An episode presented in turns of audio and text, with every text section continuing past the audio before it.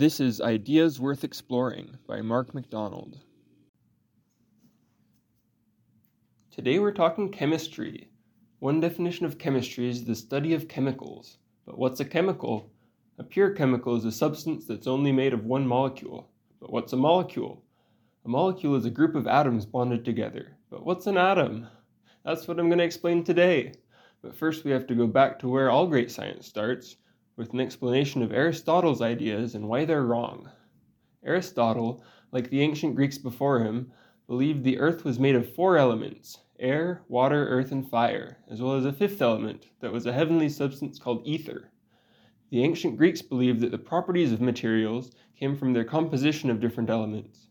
For example, wood was hard because it contained a lot of earth, and peppers were spicy because they contained a lot of fire and beans gave you gas because they contained a lot of air. I might have made that last one up.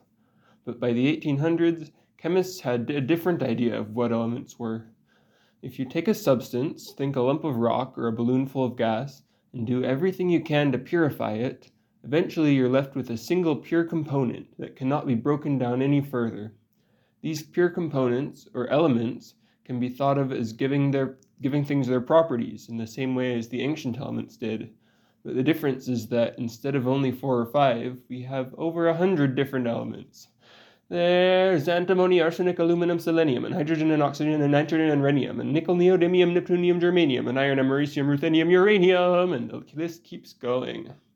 So we've talked about elements. But what does this have to do with atoms? The idea of atoms has also been around since the ancient Greeks. A guy named Democritus, who definitely wore a toga, said that if you take a leaf and break it in pieces, then break those pieces in pieces, then break those pieces into more pieces, then you will eventually get to a piece that is so small that it can't be broken anymore.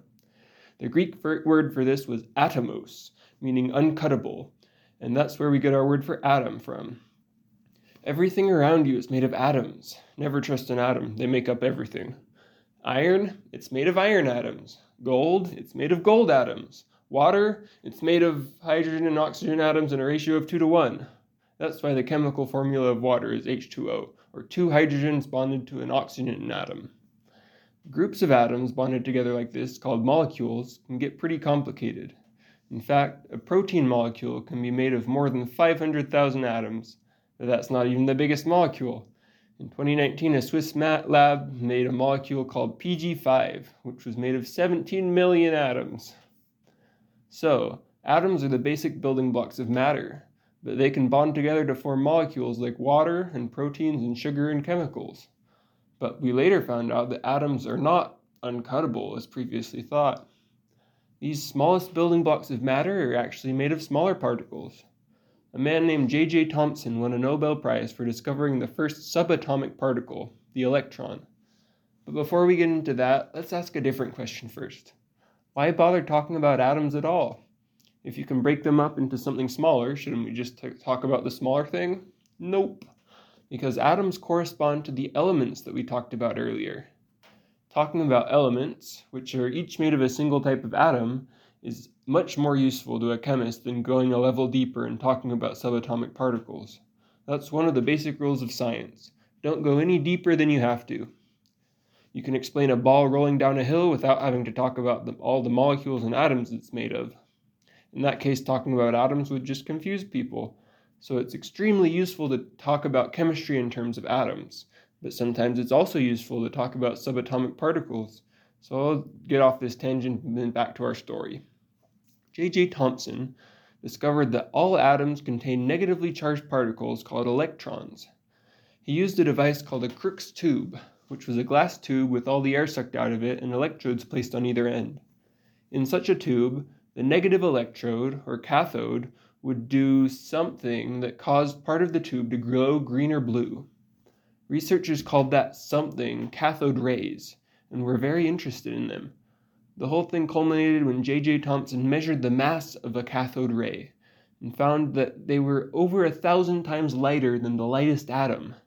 He had found the first subatomic particle, the negatively charged electron. He won a Nobel Prize for it.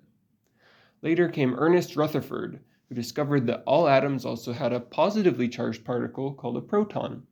He also discovered that the pro- positive protons were all concentrated in the center of the atom in a blob called the nucleus, and the electrons flew around outside the nucleus.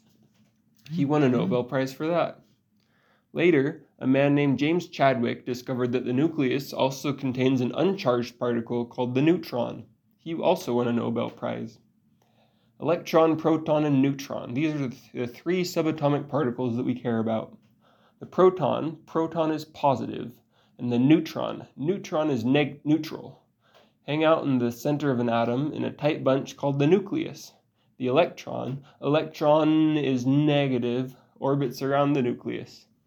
If the atom is the size of a football stadium, then the nucleus is a green pea sitting in the center of the stadium. The rest of the stadium is almost all empty space, except for the tiny, tiny electrons floating around in it. Yep, the vast majority of any solid object is just empty space. Weird.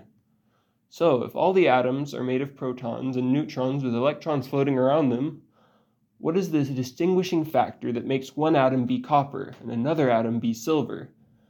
Is it the size of the atom, the shape, the weight, the composition? I'm sorry, you'll have to wait to learn the answer, because it's time to talk about a certain weird Russian chemist. If you look at a picture of Dmitri Ivanovich Mendeleev, his most striking feature is his large bushy beard that makes him look like Rasputin. Mendeleev lived much earlier than most of the other scientists I've just talked about. He was born in dreary Siberia in 1834. His father went blind and died when he was young. His mother lived long enough to get him enrolled at a good school in St. Petersburg, then she passed away as well. He went on to become one of the greatest chemists Russia has ever known. Around Mendeleev's time, people had been discovering new elements every couple of years. What Mendeleev did was show that the properties of elements followed a pattern according to their weight. For example, pure lithium explodes if you put it in water. A heavier element, sodium, also explodes if you put it in water. And an even heavier element, potassium, also explodes if you put it in water. But the elements with weights in between them don't do that. The property of exploding in water appears to be periodic. The property repeats after every eight elements. Mendeleev wasn't the first one to discover this periodicity, but he was the first to arrange the elements into a periodic table that resembles the one we use today, so he generally gets the credit for it. He also used the pattern to predict the existence of several new elements, and some of his predicted elements were later discovered, which greatly helped his case. But why? Why do the elemental properties repeat after every eighth element? The answer is related to the question we asked a minute ago that you just barely forgot about. The question was, what makes one atom different from another? And the answer to that question is protons. Let me explain. The lightest element is hydrogen. It has one proton. The next lightest element is helium. It has two protons. The next lightest element is lithium. It has three protons. And that's not a coincidence. Protons are the deciding factor that distinguishes one element from another. To be an iron atom, you must have exactly 26 protons. And any atom with exactly 26 protons is an iron atom. It works like a definition. And the reason protons are so important is electric charge. Remember that protons are positively charged. A neutral atom, or an atom with no net electric charge, must have the same number of electrons as protons to balance out that charge. So iron, with 26 protons in the nucleus, also has 26 electrons orbiting around it. The properties of an atom, how it interacts with other chemicals, depend on the electrons. The protons and the neutrons are locked away in the nucleus, so it has to be the electrons that interact to do anything interesting. So, now that we know that the type of atom is defined by the number of protons, and that adding a proton means you also have to add an electron, we can answer our other question. Why do the properties of atoms repeat after eight atoms? It's because the electrons are more stable when they're in a group of eight, which is known as the octet rule. The element lithium has one loose electron hanging around, and the element that comes eight places after it, sodium, also um, has a group of eight, a stable group of eight, as well as one extra loose electron.